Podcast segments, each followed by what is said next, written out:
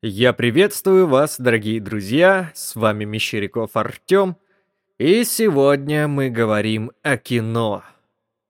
Да пребудет с вами кровь, песок и кинопленка, мы начинаем. Темой нашего сегодняшнего выпуска стал мультфильм «Тяжелый металл». На медне на просторах игровой индустрии вышел ди эл си для игры «Киберпанк две тысячи семьдесят семь». Естественно, я не смог себе отказать в полном погружении в эту замечательную атмосферу, созданную компанией си ди Projekt Red. Ну и, конечно, сразу же возобновил изучение этого жанра научной фантастики. Из интернетов мне удалось выяснить, что у истоков киберпанка лежат всеми известные произведения великих писателей и режиссеров. Например, Филип Дик и его роман «Мечтают ли андроиды об электроовцах?». Я читал этот роман, ибо считаю, что Филип Дик – один из самых величайших фантастов всех времен и народов. И не я один так считаю и считал. Легендарный Джон Леннон собирался сесть в режиссерское кресло и попробовать экранизировать роман «Убик», но, к сожалению, был убит.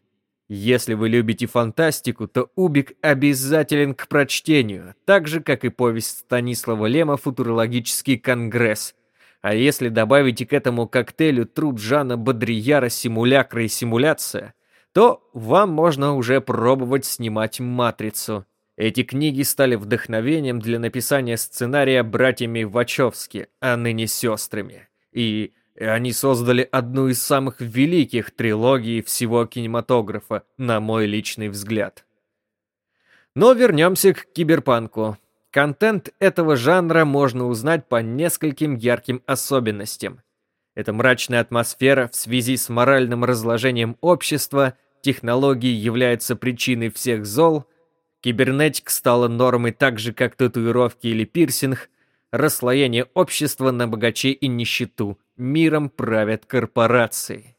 В восьмидесятых жанр начинает обретать свои черты в произведениях таких мастеров, как Кацухира Атома и его аниме «Аккера», Ридли Скотт и фильм «Бегущий по лезвию», а еще менее нашумевший, но очень брутальный мультфильм Джеральда Поттертона, который назывался «Тяжелый металл».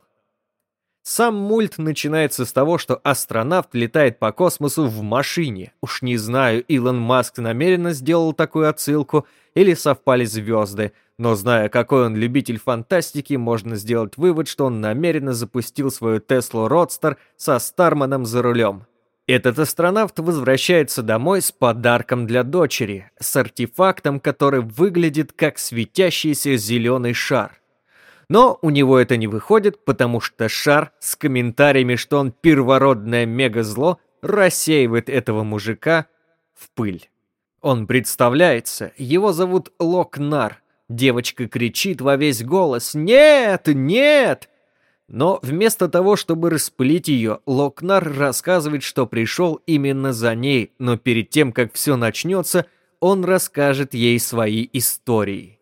Первая история сразу же мне зашла, напомнив о ярчайших образах, созданных Мартином Скорсезе в потрясающем фильме «Таксист» и Люком Бессоном в «Пятом элементе». Главный герой – таксист в зеленой рубашке. Его зовут Гэри Кенген. Он всю жизнь живет в Нью-Йорке, в самой большой мусорке мира. Так он сам говорит, ибо рассказ ведется в нуарном стиле от первого лица за кадровым голосом. И действительно, мы видим, что везде мусор, торчки, полуголые женщины, в общем, всякая беднота.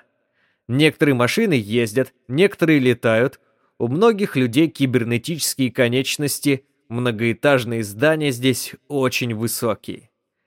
К Гэри в такси садится панк, у него ирокез, косуха с шипами, черные очки. Он достает ствол и тычет в Гэри с криками «Давай бабки!».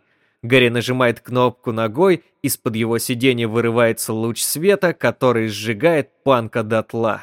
Гэри берет его револьвер и кидает в бардачок к другим пушкам, сказав: «Очередной тупой ублюдок». Из дверей музея, в котором должны были представить археологическую находку, а именно зеленый шар, выбегает девушка с пышной грудью. К слову, в мультфильме красивых обнаженных женщин будет достаточно. и она просит припаркованного там Гэри Кенгена помочь ей. Перебирая в мыслях слова «Я не ввязываюсь в чужие дела, но перед ней я не смог устоять». Привет передаем пятому элементу. Он пускает ее в такси вместе с зеленым шаром, а гангстеры остаются в разочаровании на порожках музея. Только что они убили ее отца. Побывав в полицейском участке и показав зрителю, насколько это омерзительное место, он привозит ее к себе домой, и, естественно, случается секс. Причем весьма эффектная и откровенная постановка у этой сцены. Элементов хентая нет, но, признаюсь, выглядит впечатляюще, особенно если учесть, что это тысяча девятьсот восемьдесят первый год.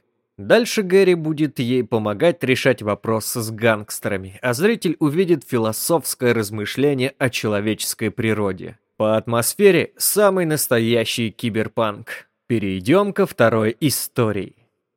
Подросток по имени Дэн находит Локнара, просто копаясь в земле, потому что любит собирать камни. Он приносит его домой, ставит на полку и забывает о нем. Дэн ловит антенны молний и проводит эксперименты с электричеством. Вот такое у него хобби.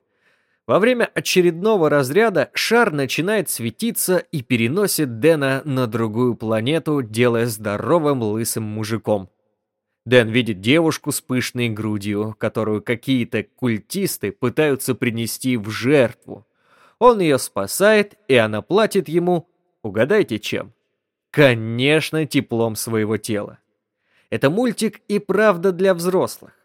Потом ее еще раз похищают, и ему приходится ее спасать снова. При этом в связи со сложившейся ситуацией он удовлетворяет собой местную королеву, которая борется за власть, с местным чуваком, который хочет стать королем. Это история о том, что если хочешь непомерной власти, жизнь твоя, скорее всего, оборвется насильственно. А еще эта история играет важную роль в мультсериале «Южный парк» в двенадцатом сезоне третьей серии под названием «Внушительные буфера». Именно в эту историю попадает Кенни, когда упарывается кошачьей мочой. Кто не смотрел «Южный парк», вам повезло, ибо столько прекрасных часов вас ждет в будущем. В мультфильме будет шесть таких маленьких историй, которые объясняют сквозной сюжет. Финальная, кстати, напрямую с ним связана. Ну, а теперь о деталях, из-за которых этот мульт стал культовым. Во-первых, анимация. Она слишком крута для своего времени. Визуально это квинтэссенция образности фантастики семидесятых и восьмидесятых годов. Визуал будто собран из обложек фантастических книг.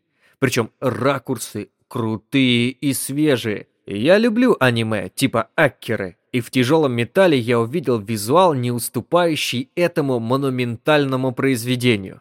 Ну и на десерт – саундтрек. Все, что нужно мультфильму для взрослых, здесь есть. Black Sabbath, Blue Oyster Cult, Sammy Hagar, Cheap Trick, Devo, Journey, Nazareth. Тут и добавить больше нечего. На мультфильм дня «Тяжелый металл» залетает с двух ног. Смотреть всем, кто любит фантастику прошлого тысячелетия и внушительные буфера. Что ж, всем добра, друзья, и до новых встреч!